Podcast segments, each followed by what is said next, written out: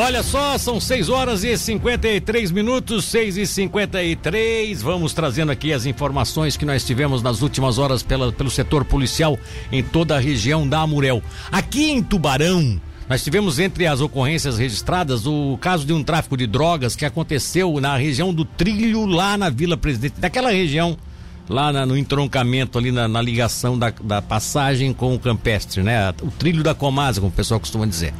É, foi uma campana que a polícia realizou lá, estava funcionando e observou que estava funcionando a traficância.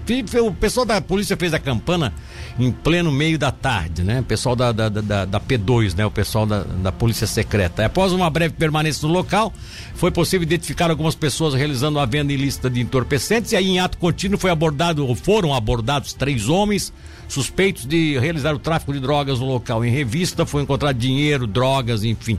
Diante do exposto, foi dado voz de prisão aos suspeitos pela prática em tese do crime descrito no artigo trinta e três do caput da lei eh, de tráfico de drogas, e conduzido à Central de Polícia para lavratura do flagrante.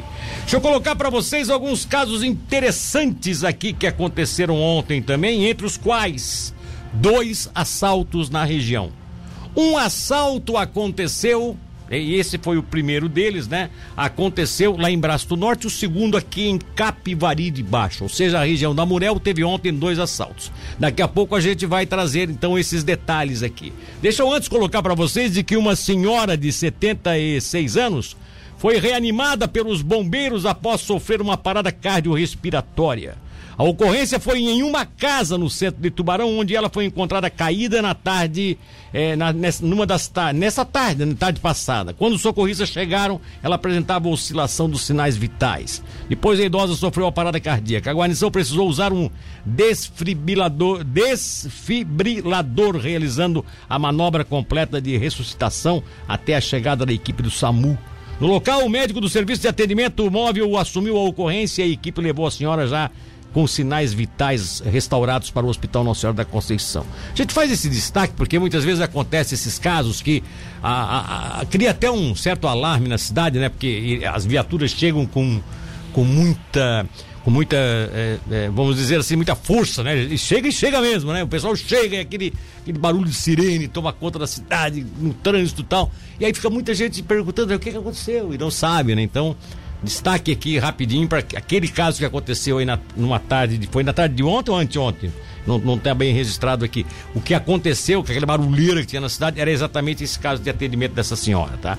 Olha, uma revenda de gás em Imbituba foi interditada e teve botijões apreendidos durante uma operação realizada pelo PROCON, Polícia Civil e Agência Nacional de Petróleo. No caso específico, é, o, o infrator é, é uma empresa de pequeno porte, mas o infrator não adotou as regras de segurança que são exigidas, e por isso que houve esta operação. Uma dupla foi presa na saída de uma loja com dez mil em pares de tênis. Essa aqui foi interessante, hein? Essa foi interessante, uma matéria passada pela própria Polícia Civil, que nós vamos daqui a pouco trazer, vamos botar até como última aqui, porque essa, essa valeu a pena, essa valeu a pena. Antes a gente vai dando conta aqui de que, olha, tivemos em Capivari de Baixo ontem no início da noite, por volta de dezenove e cinquenta e seis, um assalto, um assalto na Avenida Nereu Ramos, no centro da cidade. A polícia não colocou É, o que que teria sido assaltado, só colocou que é um estabelecimento comercial. Dezenove e cinquenta e seis, o que que seria? Um bar, né? uma, uma lanchonete, um, um posto de combustível, não sei, não sei, se alguém lá no Capivari souber o que que foi assaltado na Nereu Ramos ontem à noite, passe pra gente, que a polícia não colocou aqui no relatório. E, e só que no local, a única coisa que a gente sabe é que no local foi conversado com a vítima, que informou que dois masculinos anunciaram o assalto com uma arma, usando aquilo que seria uma pistola de cor preta, levando um, uma quantia em dinheiro que também a polícia não especificou. Os autores eh, se evadiram a pé, a pé. Droga, né? Era para comprar de droga, pode ter certeza. Em seguida foi, foram realizadas rondas pelas redondezas, porém nenhum suspeito foi localizado. Já tinha acontecido ontem, é, pela manhã, um caso que chamou a atenção.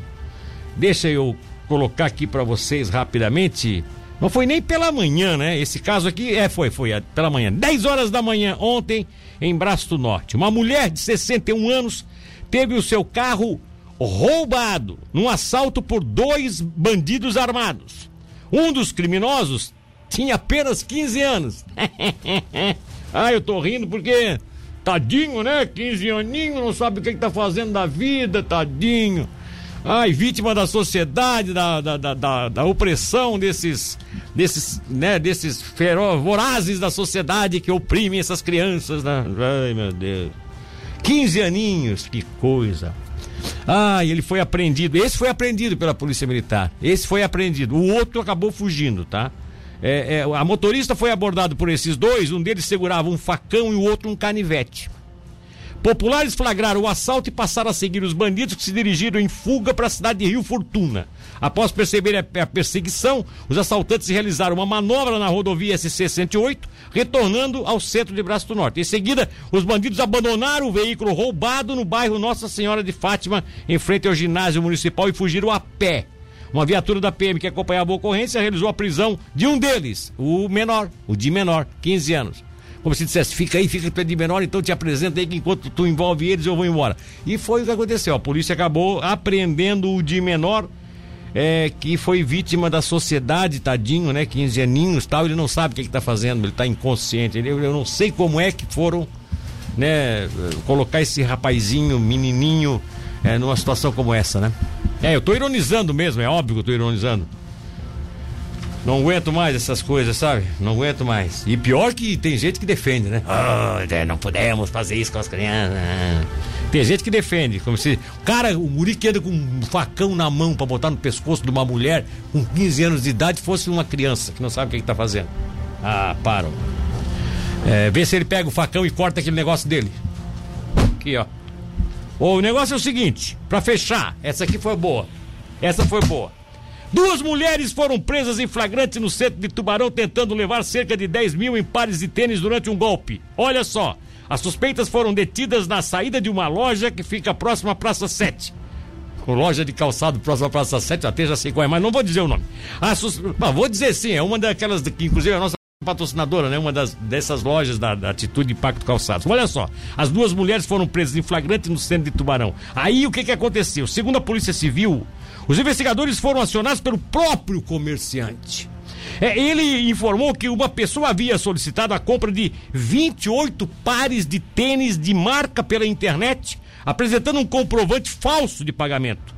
Depois disso, as duas mulheres foram até a loja para buscar os produtos. Após o flagrante, as duas foram conduzidas à D I C e em seguida encaminhadas ao presídio feminino de Tubarão. Segundo a polícia, esse tipo de golpe ocorre em geral quando uma pessoa entra em contato via WhatsApp com uma loja, solicita a separação de inúmeros produtos de alto valor agregado, né? Realiza o agendamento do pagamento através de uma plataforma de pagamento e outras pessoas vão ao estabelecimento e recolhem os produtos.